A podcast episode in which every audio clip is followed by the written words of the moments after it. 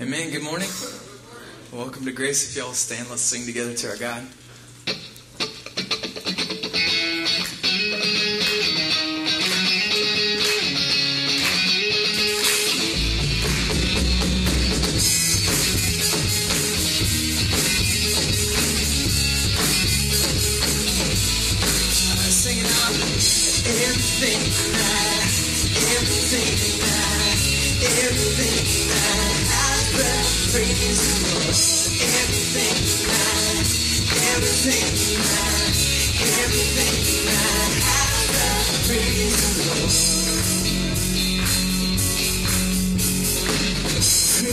Morning, praise you in the evening, praise you when I'm younger, when I'm.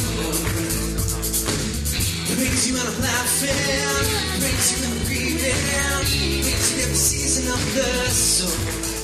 You can see how much your word, your power, your might, your endless love. Surely we would never you.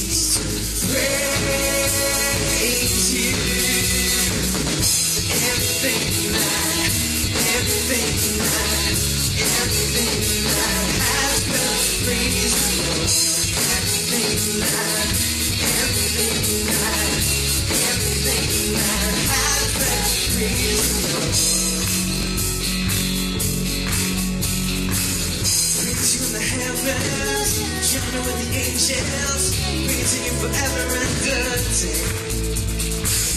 Praise you on the earth now, join in creation, calling all the nations to your praise. Sing it. We could see how much your word, your power, your might, your endless love, that surely they would never cease to praise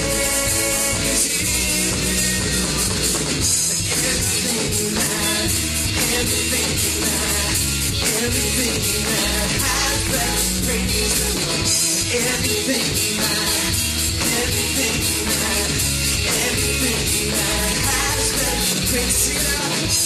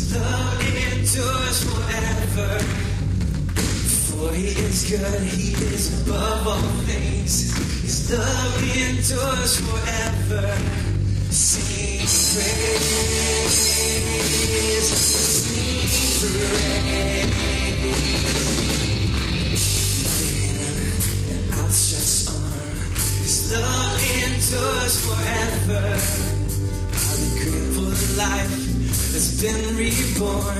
His love endures forever. Sing it. Sing praise. Sing praise. Sing praise. Sing praise. Forever God is faithful. Forever God is strong.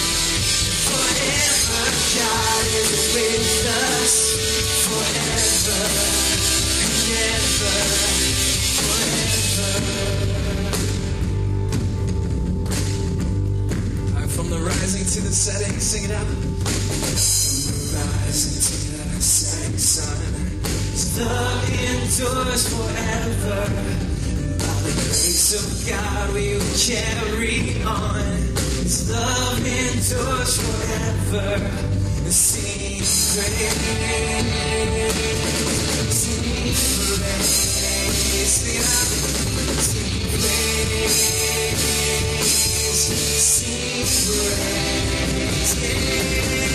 Forever God is faithful. Forever God is strong. Forever God is with us.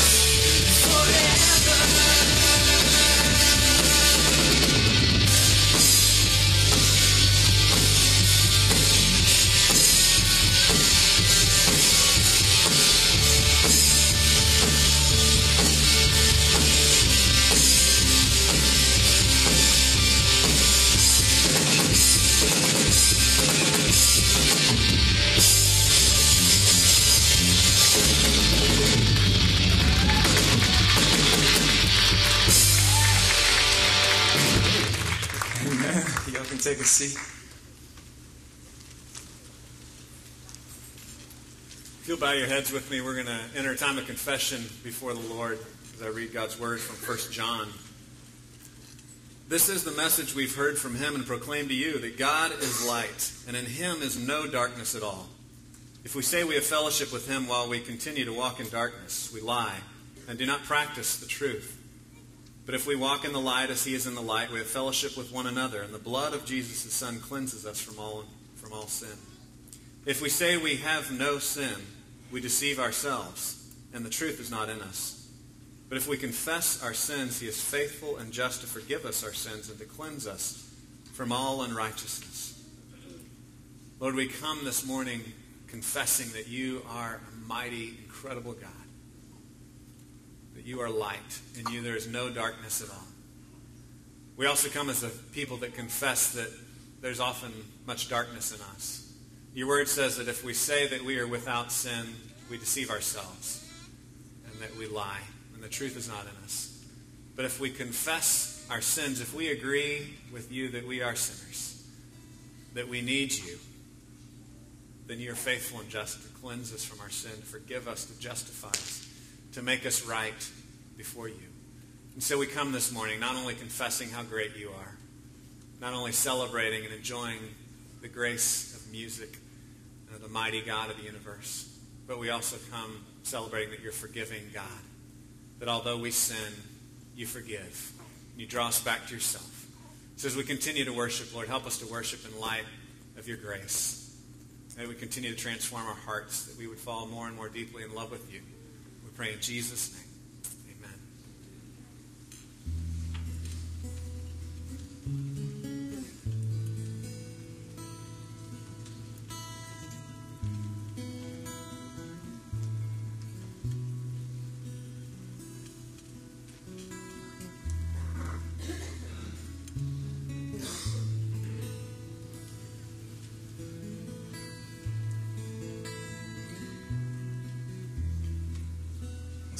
Us.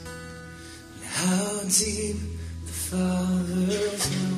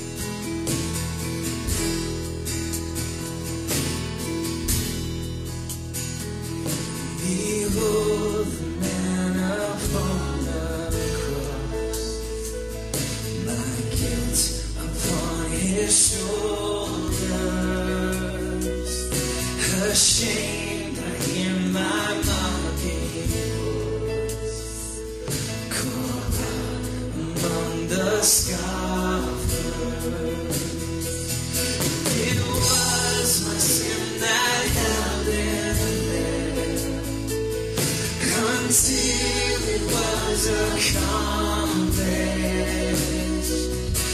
His dying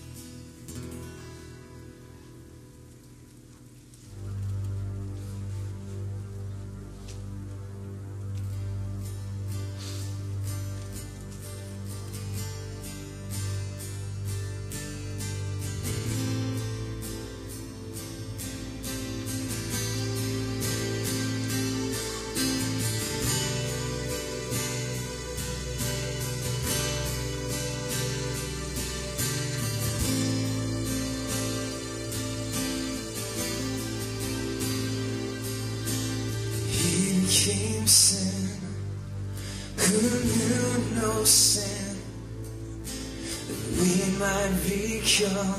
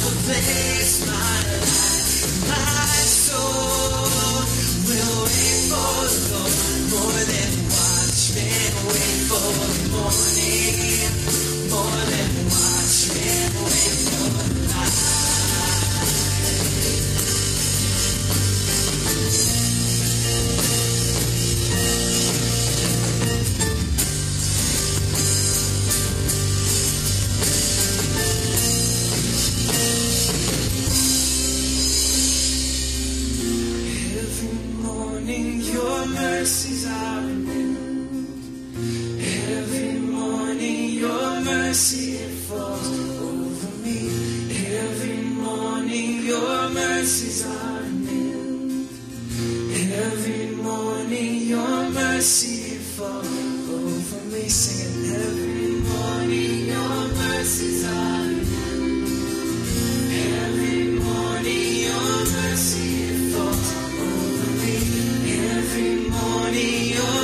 mercies are new. It's every morning your mercy falls my way. For the Lord my soul.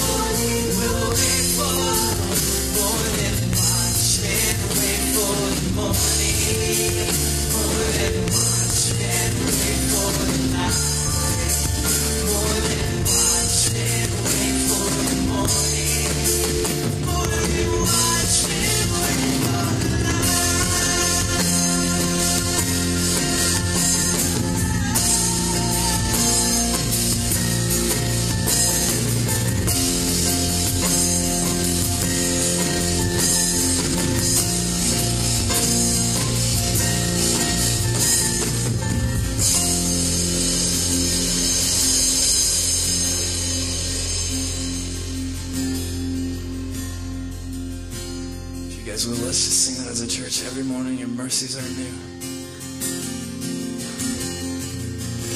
Every morning your mercies are new.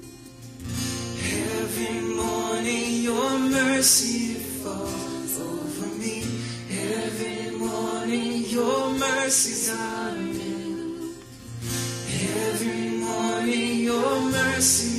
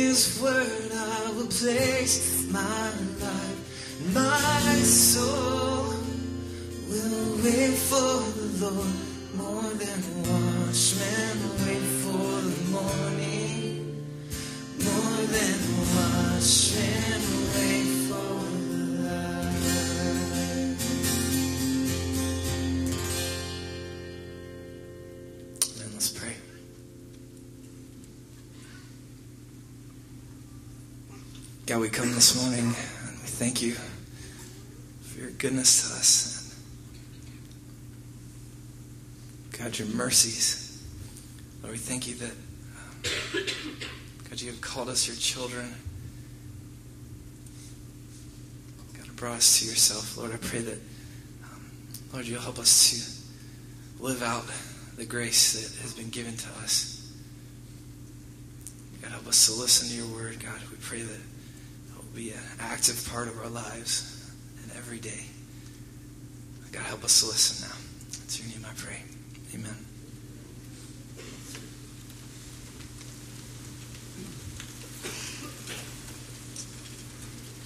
Had people ask me why they couldn't find that song on iTunes. That is one that Chris wrote, so we're very thankful to have someone gifted like he is. Thanks, man, for sharing with us. Um, if you have Windows Movie Maker, you can splice it off of the service MP3 on the website. You make your own little iTunes file that way. I think he wrote it when he was like 12, too, didn't he? Like, maybe in college. Anyway, we love that song. Appreciate you sharing. Um, if you can open your Bibles to 2 Timothy. We're in 2 Timothy. We're continuing a series that we started a while back. And if you don't have a Bible, we have some under the chairs that you can use. And uh, we're on page 995 in those little black Bibles under the chairs. Open up to 995. We've been uh, calling this series Carry On. And what we looked at in Titus uh, was the idea of building this counterculture, this, this new city within our cities, wherever we may live, based on God's grace, based on the truth of who God is, instead of based on uh, the lies that we originally fell for uh, in the garden, where Adam and Eve fell for the lie of the serpent that said, You don't need God. It'd be better to be your own God, to go your own way, to do life on your own.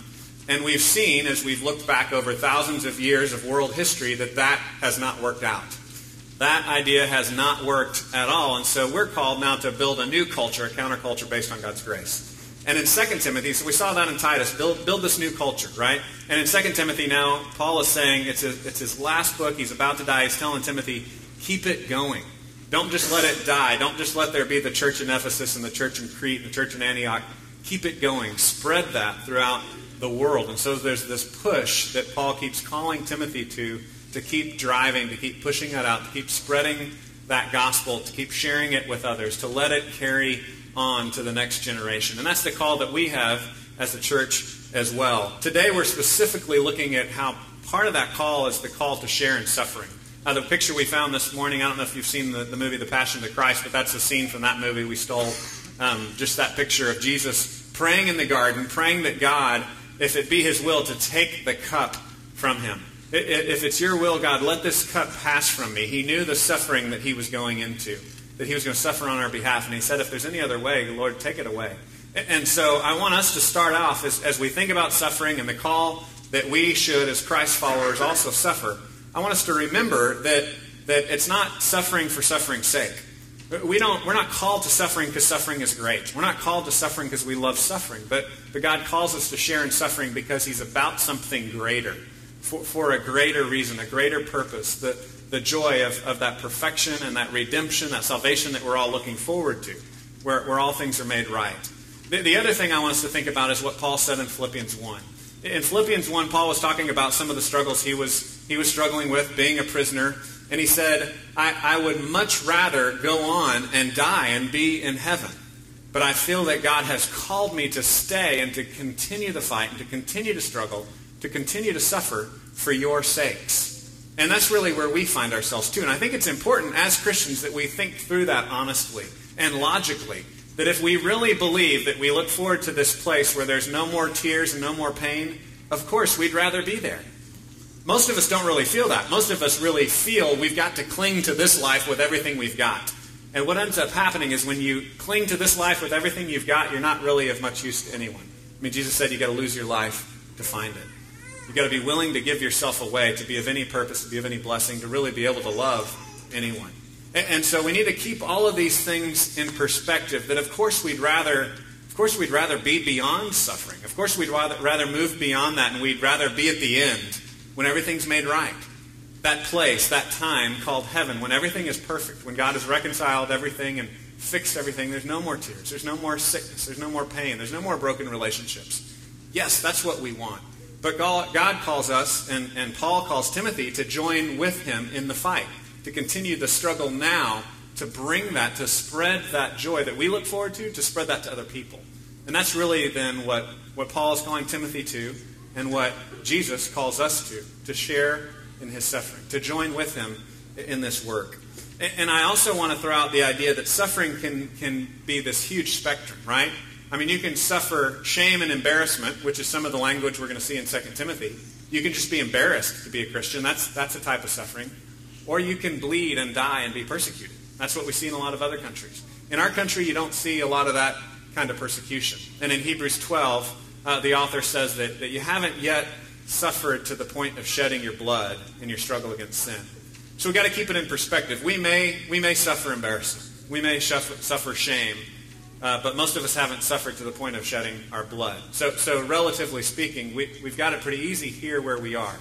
So God calls us to join with Him in suffering and giving our lives away for the purpose of the gospel, for the love of others, for the joy uh, of all people.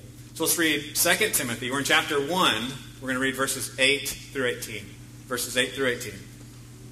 Therefore, Timothy, therefore do not be ashamed of the testimony about our Lord nor of me his prisoner, but share in suffering for the gospel by the power of God, who saved us and called us to a holy calling, not because of our works, but because of his own purpose and grace, which he gave us in Christ Jesus before the ages began, and which now has been manifested through the appearing of our Savior Christ Jesus, who abolished death and brought life and immortality to light through the gospel, for which I was appointed a preacher and an apostle and a teacher, which is why I suffer as I do. But I'm not ashamed, for I know whom I have believed, and I'm convinced that he is able to guard until that day what has been entrusted to me. Follow the pattern of the sound words that you have heard from me, in the faith and love that are in Christ Jesus. By the Holy Spirit who dwells within us, guard the good deposit entrusted to you. You're aware that all who are in Asia turned away from me, among whom are Phygelus and Hermogenes. May the Lord grant mercy to the household of Onesiphorus, for he often refreshed me and was not ashamed of my chains. But when he arrived in Rome, he searched for me earnestly and found me. May the Lord grant him to find mercy from the Lord on that day. And you well know all the service that he rendered at Ephesus. Let's pray and ask the Lord to uh, teach us this morning. Father, we thank you for your word, and we believe that, that you can use it to change us. We pray that your spirit would join with us this morning, that it would overtake what we're doing and open our eyes and our hearts to hear this. Lord, you know that we resist suffering and we don't want any more pain. We don't want any more tears. We want this to all be done and finished and everything to be perfect. Lord, we pray that you would help us to continue in the fight, to continue in the struggle, uh, this side of, of perfection, this side of heaven, and that you would use us for your glory. Pray that you transform us. In Jesus' name, amen. Well, I still remember uh, very clearly, very vividly, when, when I was 17 years old. And, and I was faced with this similar call. Um, I, have told you before, I feel like I have a lot in common with Timothy, kind of timid, kind of shy, um, kind of reserved, and, and uh, sometimes not, not as uh, not as eager to join in the fight maybe as, uh, as I should be. And so I've needed a lot of encouragement over the years as, as, I've been in ministry in different positions at different churches. I've needed people to come alongside me, encourage me, similarly to how Paul has encouraged Timothy. He said, keep, keep going, keep fighting, keep, keep at it, keep struggling. And, and I remember this, this feeling, this sense of, of somewhat being ashamed of the gospel, being ashamed of who God was and what he had done for me, and not really wanting to to be one of those weird Christian people that lived his life differently because of the gospel. I didn't really want to, to be different and stand out. I just wanted to blend in. But I remember being at a camp when I was 17 years old and, and the gospel being so vividly portrayed and be, becoming so real to me that I could no longer resist it anymore. I, I became overwhelmed with it. And I still remember praying and telling the Lord, okay, I, I will follow you where, wherever you tell me to go.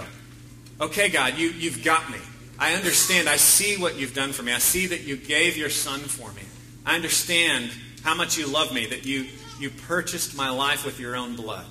And I remember at that point recognizing that fully, really embracing it for the first time. And, and as, as an immature 17 year old, thinking, well, this is really going to ruin my life. Now, now I'm going to be a loser, you know? Now, now I'm not going to get to be at all the keg parties and, and have all the girlfriends and do all these things that, that I thought a senior in high school should do, but now I'm going to be marked. Now my life is going to be different. Now I've got this wholly different sort of calling on my life, and it's, it's going to kind of ruin all the fun. Um, and so struggling with that, that willingness to suffer, in a sense, I'll, I'll go anywhere you want me to go, God. I'll do whatever you call me to do. But also still that sense of shame. And, and I don't know where you are right now. I don't know where God has you, what kind of call he has on your life. As I said, I think uh, as Americans, often, often the call to suffer is really just a call to not be ashamed anymore, to be willing to stand out, to just be willing to follow God into uncomfortable situations, to be willing to obey Him and, and to stand out and to be holy and live a, a different kind of life, a life of self sacrifice. Um, not many of you are probably called to shed your blood, like it talks about in Hebrews 12. Not many of us have had that degree of call, that degree of suffering uh, imposed on our life. I don't know where you are, but I know you know. I know that you have that call, that question in the back of your mind and in your heart, that tug from God. And I want to challenge you this morning the way that Paul is, is challenging Timothy, the way that God has challenged me and continues to challenge me now.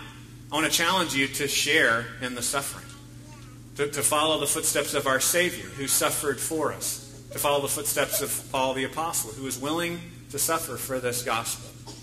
Again, it, it, may not, it may not be a call to, to give up your life, to bleed, but God may just be calling you to something very uncomfortable.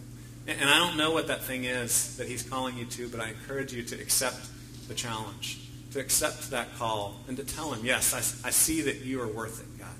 That you're worth it, that I will follow you. And I, and I think no matter where you're at, if it's little baby steps or if it's something really huge and, and immense, no matter what it is, that as you begin to step out in faith following Him, your life will, will be transformed and you will not regret it.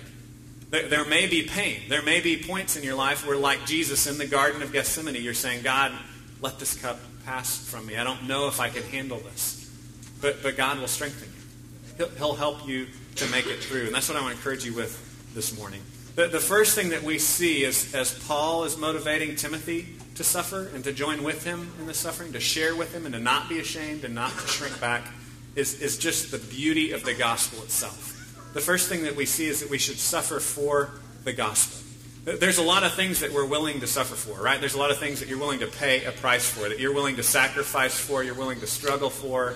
Um, you may be willing to struggle and sacrifice for the sake of your family. You may be willing to struggle and sacrifice for the sake of your job or the, for the sake of, of some friends. Paul tells Timothy here that the ultimate, greatest, and highest reason to suffer and to sacrifice is for the gospel itself.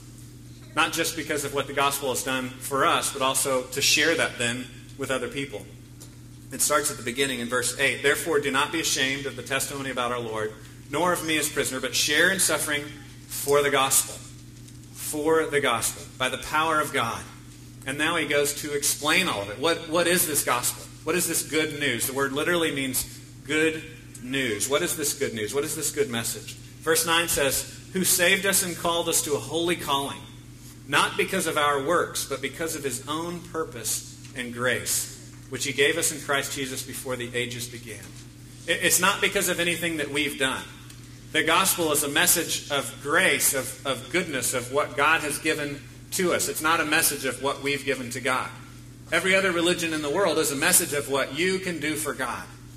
How many steps you need to achieve to impress God, to show God that you're worthy to buy off God so that he'll bless you and give you a good life. But the gospel says that God blessed you first. That God came after you. You were a rebel. You turned the other way. You said, I don't need God. I don't want you. I don't want to do life with you, God. I want to do life on my own. The gospel says that God gave you his grace. Not because of anything that you've done, but because of his own purpose and grace. The gospel is very God centered. It's God's goodness to man, so at that level it's man centered. But it's God centered because it's by God's purpose. It's because of God's grace. It's because of His goodness. It's because of His delight in us. It's because of His love for us. And it says, which He gave us in Christ Jesus before the ages began. This gospel is so God centered. It's so wrapped up and based in His purpose, in His grace, and His goodness to us that He gave it to us before time began. And, and of course, we can't really understand that, right? Because we are in time. We are creatures of time. So, so, of course, we can't really understand what that means that God stands outside of time, how he can do something before time began. But it's important to, to rest in this. This is something that should give us strength. Uh, this, is, this is often called the doctrine of election or predestination, that God chooses people, that God loves people before time began. And what often happens with doctrine, which is kind of ironic, we, we take doctrine and we, we make it a reason to argue and a reason to wonder, well, is God really good? Well, if God did that, then maybe that means he's doing this. And, and if God is loving people before time began, well, then am I really responsible? And does God really love me? And can I really trust him? And that, that sounds kind of weird to me. You know, and we, we run off on these rabbit trails trying to philosophically unwind how he can stand outside of time and, and love us and call us and woo us before time even begins. And you know what? The, the Bible doesn't really explain all that for us. But, but it, it, it gives us this strength. It gives us this God who, who has good purposes towards us, who loves us, and whose love goes beyond before time even began. That, that's something that should give us strength. Do I understand how all that works? No, I don't understand how all that works. But, but I don't have to understand all of that to trust God, to understand that God's got purposes of, of good and grace and love for me in my life. Even if I can't unwind all of the philosophy and all the mechanics of how God can do that and how God can love me and, and call me and somehow I'm still responsible for everything, how, does that work together? I, I don't fully understand how that all works together. But, but the Bible tells us that, that God is above and beyond and that He is sovereign, and that He's God, and that yes, He is in control of all things, and that He loves us. And that He uses that power, He uses that sovereignty, that control of the universe to love you. That's what he uses that absolute power for. To, to have good purposes for you. To, to extend grace towards you.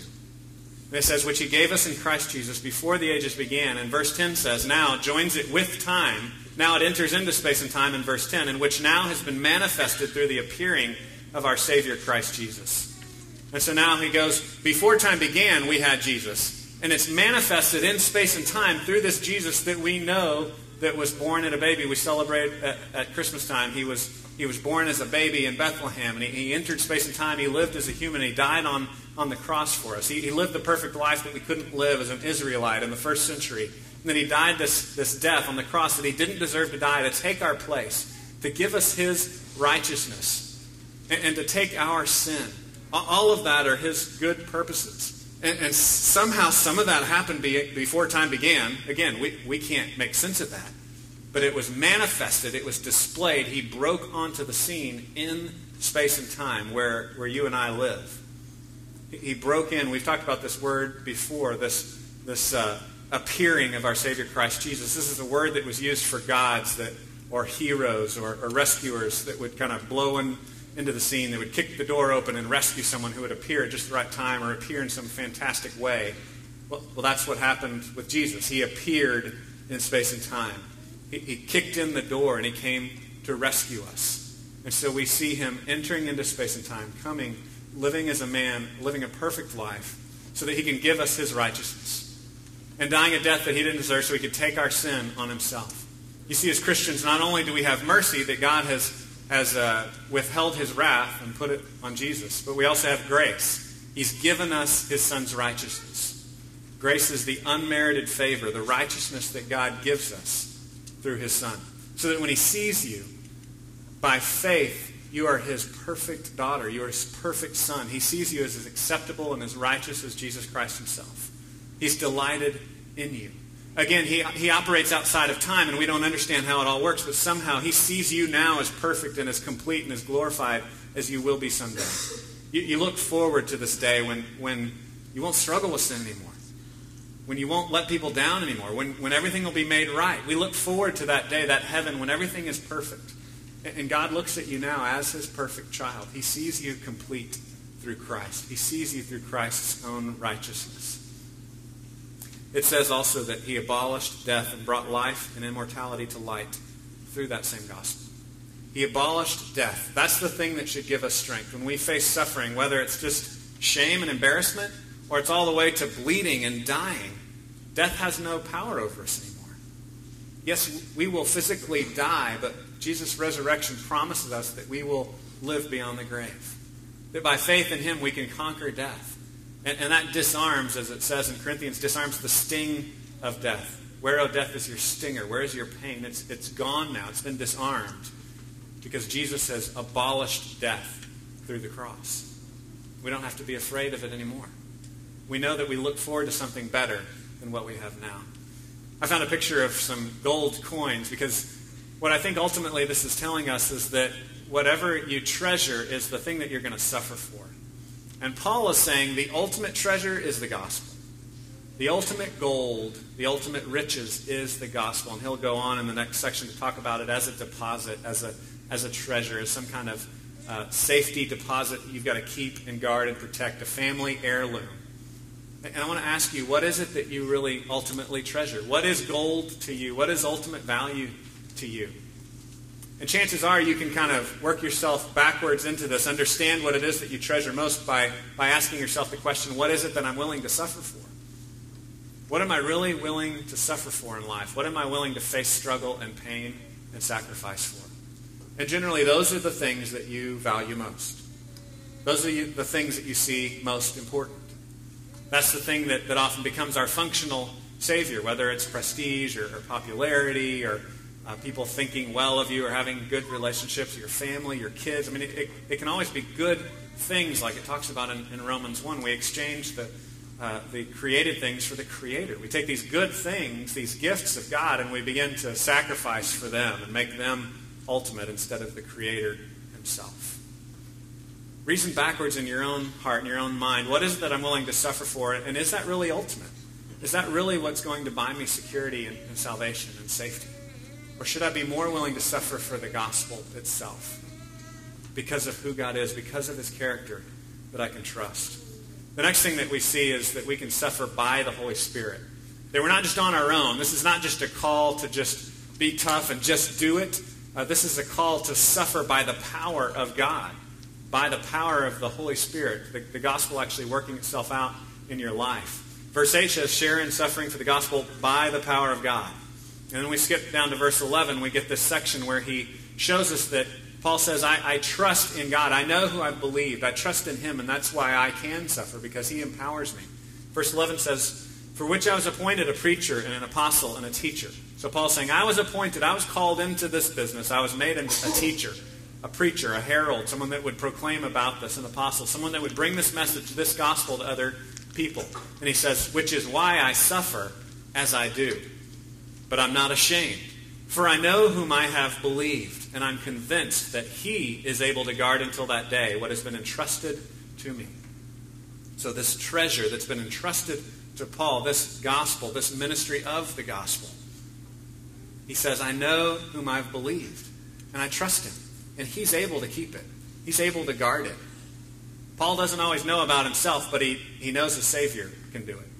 He knows the Savior is, is trustworthy. He can guard it. He can keep it. And that's why he's not ashamed. You see, we don't, we don't suffer because we say, hey, I'm tough, I can handle it. We suffer because we know our Savior can, can pull us through, can get us through to the other side. He says in verse 13, now this is how you guard this deposit. Follow the pattern of the sound words that you've heard from me and the faith and love that are in Christ Jesus. That's how it's going to be guarded. He says, I know my God is able to guard it and able to protect it. So, Timothy, because God's able to protect it, because God's able to guard it, Timothy, stick to the sound words. Protect it. Guard this gospel. We remember from Titus, if, if you're with us during that time, we kept coming to this word sound. Again and again, it's this idea of healthy. There are words that bring life and health in a church, and there are words that don't. There are words that, that bind people. The gospel is something that brings life. The gospel says God loves you, therefore obey. Legalism says obey so that God will love you. Those are two different messages. Every other religion in the world says obey and you'll impress God. Obey and then God will owe you something. Obey and then God will have to bless you. He'll owe you one then. But the gospel says God has already blessed you. We live a life of obedience. We live a life of sacrifice. We're willing to share in suffering because of what He's given to us, because of what He's already done for us. Guard those sound words, those words that bring health and life to the church. He says, protect it, guard it. these words you've heard from me and the faith and love that are in Christ Jesus, he says. In verse 14, he comes back again to this idea of, of guarding it by saying, By the Holy Spirit who dwells within us, guard the good deposit entrusted to you. So he starts off saying, I know the one I've believed. I know he is able to guard it. And he ends up saying, So, Timothy, guard it with the help of him, the one who's able to guard it, by the help of the Holy Spirit. Timothy, guard this good deposit. Guard this treasure of the gospel that you've been given. Paul says, I know he's trustworthy, and I know he's able to keep it, so I know we can keep it. I know we can do our job because God is ultimately doing that job through us. The, the Holy Spirit indwells us, it empowers us. It's this force that strengthens us to complete the task that he's called us to do. And so some of us may think, because we, we grew up in the 80s, or at least I did, um, we may think of this when you think of this power and this force that strengthens you to to suffer, to carry out what God calls you to. I don't know if you can see it. That's an X-wing fighter for those of you that are not Star Wars geeks. Uh, but there's this line right before Luke has, you know, has the big victory at the end of the first Star Wars movie where Obi-Wan Kenobi says, Luke, use the Force. Right? Remember that? And often that's how we think of God's power moving through us. We, we think about like this mystic force that floats in and around everything. And, and we get that idea also from uh, other Eastern religions that there's this kind of power you know, God is kind of in everything and through everything, and His power is all kind of linked together. And I just want to help you to understand that, yes, it is an incredible power. It is an incredible force, but there's something different here because this is a person that we trust. This God is a person. This God is not just blended in with everything else. It's important that we maintain, like it talks about in Romans 1, that, that distinction between creation and creator. And, and the creator is a person. He's not just the same thing as creation. Yeah, we see his power and we're amazed at him when we look at creation. We feel God's presence. We see his fingerprints when we look at creation. And creation should draw us in to worship him. We should be amazed at God when we look at creation. We, could, we should be able to feel him in nature. But, but he's a person. He's not just some mystic force. He's a person. Paul says, I know the one I've believed. I know him. He's, he's trustworthy. I trust him. He's able to keep this. He's able to make it work. I, I trust in him by this Holy Spirit that dwells in you, Timothy. Guard the good deposit. Be faithful. Keep fighting. Keep going because we trust him. He's someone that we can trust. He says it in verse 13 this, these sound words that you heard from me in the faith and love that are in Christ Jesus. He, he loves us. Faith, faith is a trust, it's a personal relationship. It's not just our interaction with some magical force, but it's trusting in God. That He really has our good in mind. Like we talked about earlier when we looked at the, the, this you know, weird doctrine and these strange things of God working outside of time and loving us and calling us and being sovereign. Those are things that should woo us towards Him so that we should be amazed at Him and we should say, He is all powerful and He uses all that power to love us. And that should draw us to have faith, literally trust in Him, in the person of God. Knowing that that Spirit indwells us. He comes to live inside us, and He will help us do what He calls us to do. Well, the last thing that we see is that all of this actually makes a difference. That, that we are to suffer to refresh others. That we have a, pers- uh, a purpose beyond ourselves. That we have a purpose to help other people. And he, he we, we picked this up in just some, they're almost like throwaway comments that Paul seems to be making. He's talking about some guys that, that helped him and guys that didn't help him. But we get this in verse 15 through uh, 18. He says, You're aware that all who are in Asia turned away from me. He's like, Timothy, this is real. This makes a difference in people's lives. Timothy, I'm calling you to share in suffering and not to be ashamed of me because I need you, Timothy. You know that everybody else in Asia has turned away from me now among whom are Phygelus and Hermogenes. He even names names. These guys betrayed me. They left me. They've hurt me. So, Timothy, I need you. Verse 16, he says, May the Lord grant mercy to the household of Onesiphorus, for he often refreshed me, and he was not ashamed of my chains. See, there, there are some in life that help us, and there are some in life that hurt us. Some betray us. I know many of you, all of you, have been hurt and betrayed by people. It makes a difference what people do. Yes, our, our faith is in a God that stands beyond time. And, and we can't always understand that. And He is awesome and He is sovereign. And his purposes of grace should move us to actually make a difference in real people's lives. And that's what Paul's talking about here. It says, Onesiphorus refreshed me. He wasn't ashamed of my chains. It says in verse 17, when he arrived in Rome, he searched for me earnestly and found me. He struggled to find me. Paul's locked away in some dungeon. I don't think the Roman centurions make it real easy. I don't think they're keeping real good, you know, records. Oh yeah, sure. You want to come visit your friend in the dungeon? Right here. Here he is. You know, you want some coffee? They, they don't make it real easy. He's locked away in some dungeon. Nobody cares where. And finally, he finds him and he refreshes him. He encourages him. Verse 18 says, May the Lord grant him to find mercy from the Lord on that day. And you well know all the service he rendered at Ephesus. The last little aside there. And oh, yeah, Timothy, you, you already know he's done this for you as well. Timothy's pastoring in Ephesus. Says you already know all the service he gave, all the sacrifice he made in Ephesus. Well, he's done that for me too. This word refresh that it uses here literally means to bring the breath back. It's this word that the second wind would be kind of the way we might say it. Bringing breath back to someone, bringing life, giving someone their soul back. And it reminded me of a friend I have whose, whose child, whenever he would get really hurt or he would have a temper tantrum, he would hold his breath. And he would hold his breath until he actually passed out. Y'all ever heard of this? Like kids do this apparently. I looked it up online, you know, one of those like WebMD kind of things.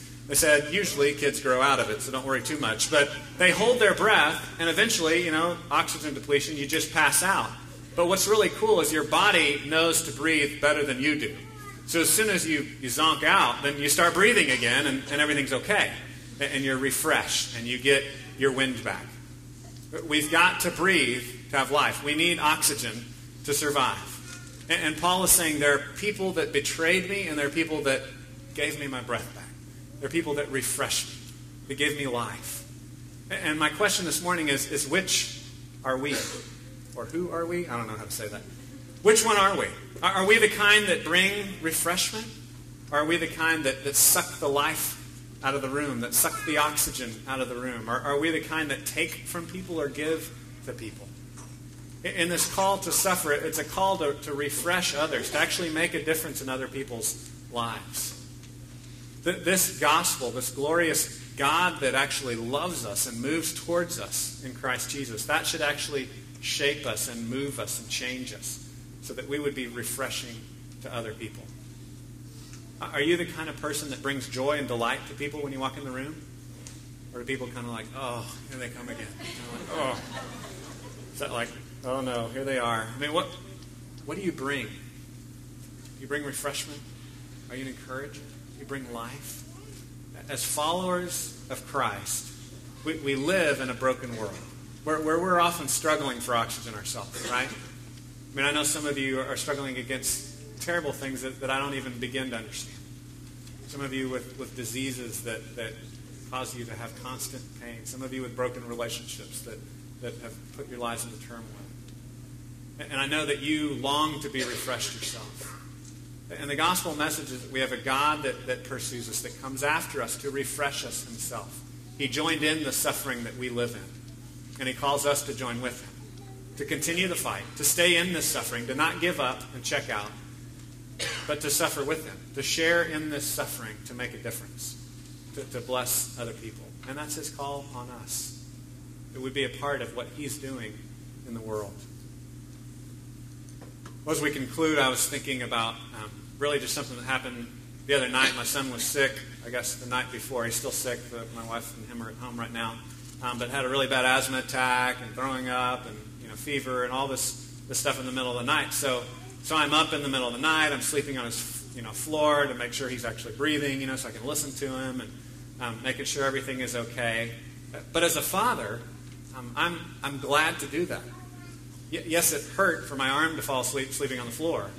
And, and, yes, I was tired all day yesterday because I'd been up all night with him. But still, I rejoice to suffer with him because I love him. And that's the message of the gospel that we have a God that actually loves us, that, that He wants to suffer for us. And He manifested that in space and time through Jesus Christ. Jesus Christ appeared on the scene to kick the door in and to rescue us, to suffer for us. Because we have a Heavenly Father that loves us and that counts it a joy to suffer for us and calls us to suffer as He does, for the sake of others. Let's pray. Father, thank you uh, that you're the God that suffers for us. I pray that you would help us to be different because of that. Pray that you would empower us by your Spirit to, to share in that suffering, to be a blessing to others. Lord, thank you. Thank you for giving yourself for us. I pray in Jesus'.